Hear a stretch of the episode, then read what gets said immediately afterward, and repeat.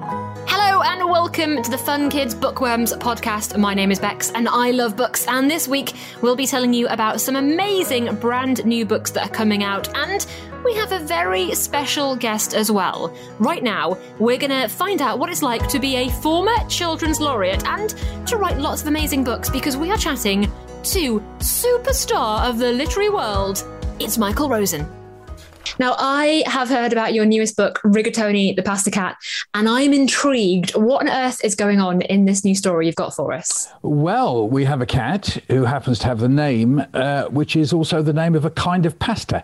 So he's called Rigatoni, and he loves pasta, don't we all? And he loves pasta. He loves all kinds of different pastas.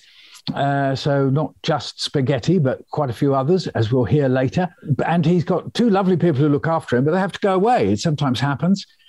And uh, when they go away, they forget to tell the boy who's come to look after Rigatoni that he likes pasta. Instead, he just turns up with the ordinary cat food that he has, which is called Good Mews. See what I did there? okay. And um, well, Rigatoni doesn't dislike it, but he doesn't like it very much either. So a crisis starts developing. What is Rigatoni going to do? How is he going to get the pasta that he loves? I'll leave you with that problem. Now, have you had real life experience from this? Do you have a cat who only eats pasta? No, but what I do have real life experience of is sitting in hospital and hoping, dreaming, wishing, longing that someone would bring me some hummus. Hummus, really? There is an alternative book which would be called Michael Rosen, the Hummus Man.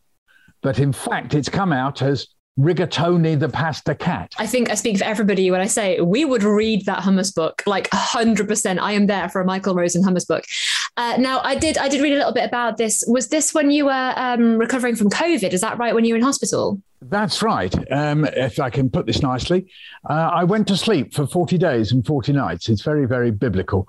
Um, uh, they, they give you special things to make you go to sleep. And then when you're asleep, they hope you'll get better.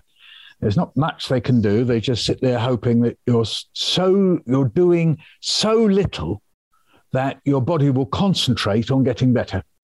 And I did. So they woke me up. It wasn't very easy, but they did try to wake me up. They got my wife in to help wake me up. Wake up, Michael. Wake up. No, I like being asleep. Anyway, so they woke me up. And then I was just lying in the bed because I couldn't stand up and I couldn't walk. These are things that I've had to learn how to do. And so while I was lying there, I dreamed up Rigatoni the pasta cat, a cat that would love pasta and couldn't get it. So I dreamt it up. So now you've got to go on another month uh, or more. Yes, just about a month. And I come home and then I sit at the computer and I think, what am I going to do now that I can't really walk very well? Um, I know. Wasn't there that thing I used to do? I, didn't I used to write stories and poems? Yeah. Can I think of one? Um, Rigatoni the Pasta Cat. I dreamt up that story, didn't I? I'll write it. And so I did. Oh my goodness. What was it like going back to writing? Was it kind of, uh, did it feel uh, refreshing and kind of exciting to be able to get back into it again? Or was it hard to get back into the mindset? No, it was lovely. It was all that you said first. Yes, it was, uh, it was exciting. It was fun. It was challenging. Um, and also, of course, I could write about the things that had happened to me. So, though Rigatoni the Pasta Cat is sort of, as I've said, Michael Rosen the Hummus Man, but um, the the poems that I wrote were more about what happened to me. How did that happen?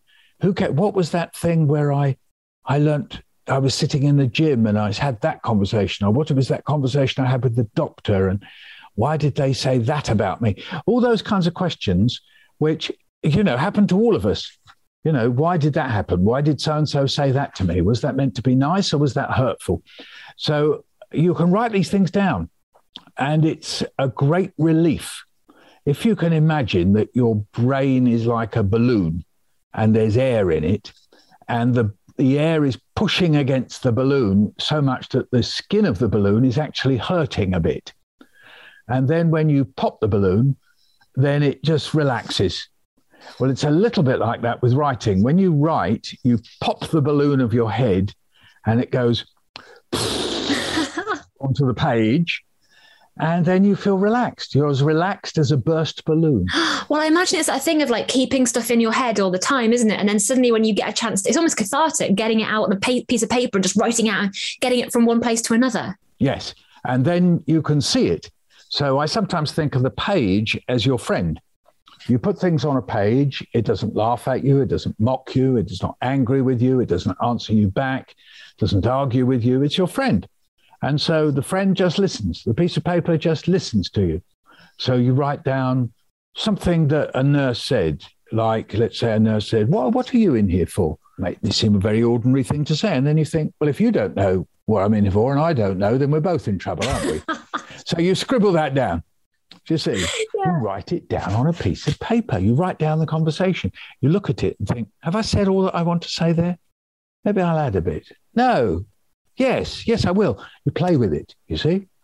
Uh, and you can play with it in all sorts of ways. You can start adding flowery language if you like flowery language. You could add rhymes if you like rhymes, or you can leave it very kind of spare, as it's called, very sort of bald.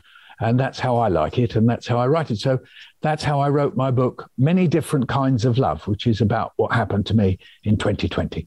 Uh, now you also mentioned Tony Ross there. Like, what a joyous illustrator! Well, you must have been so chuffed that he was on board with your work as well and was joining in on Rigatoni.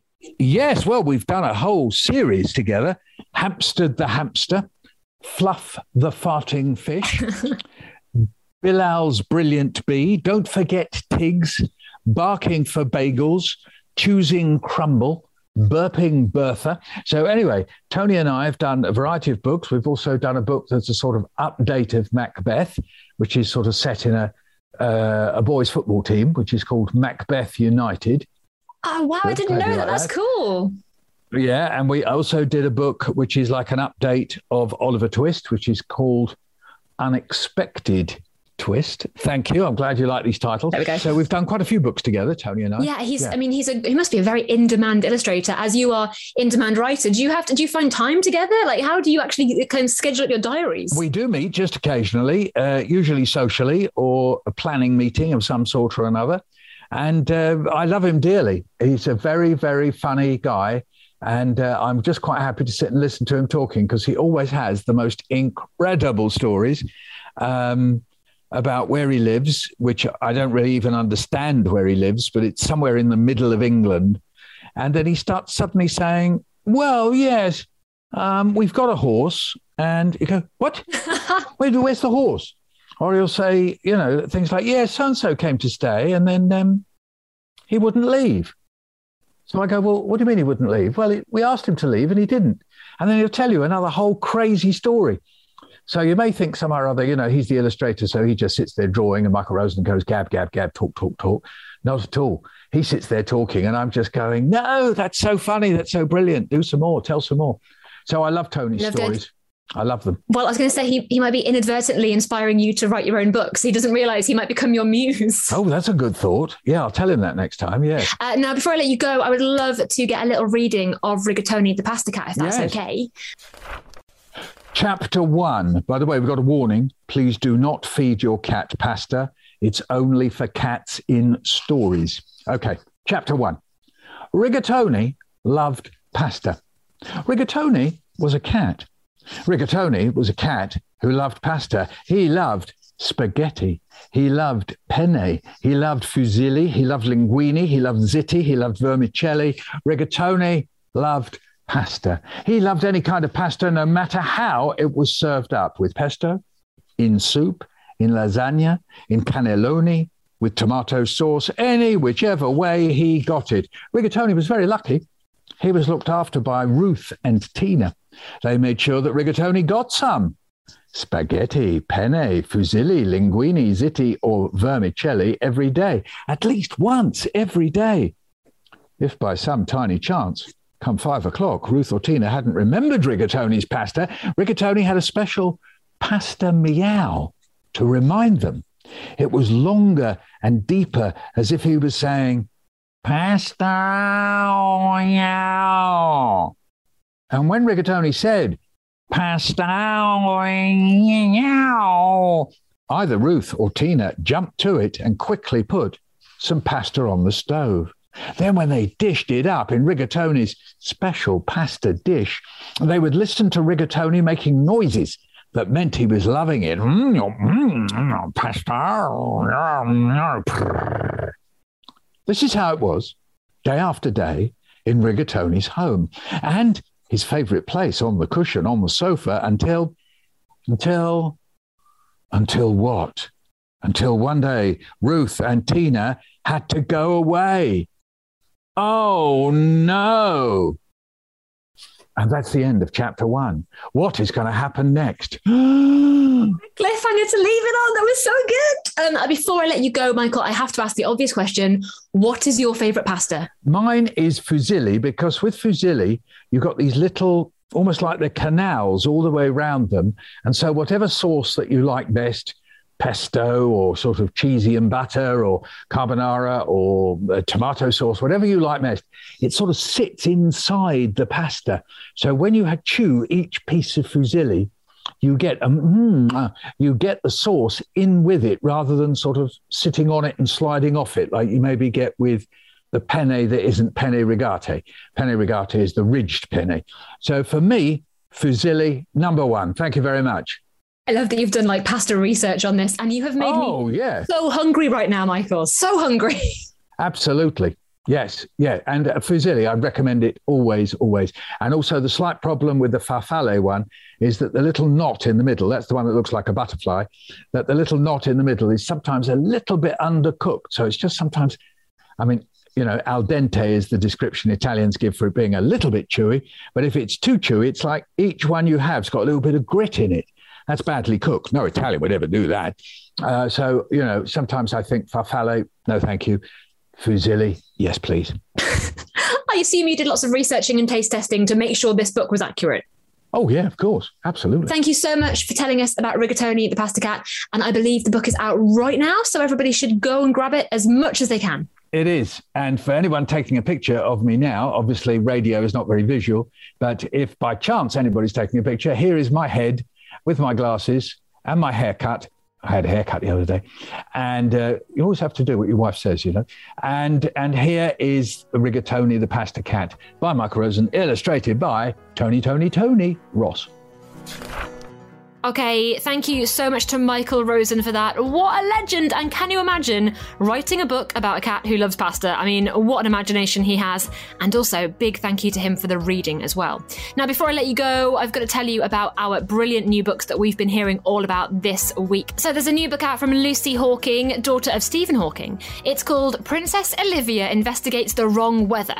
And it's all about the kingdom of Les deciding it doesn't want a royal family anymore. Princess Olivia is delighted she never really liked princess lessons anyway, but she's unprepared for the world that awaits her. Dark, clouds hang low, rivers are choked with rubbish, and there's nothing terribly wrong with the weather or is there?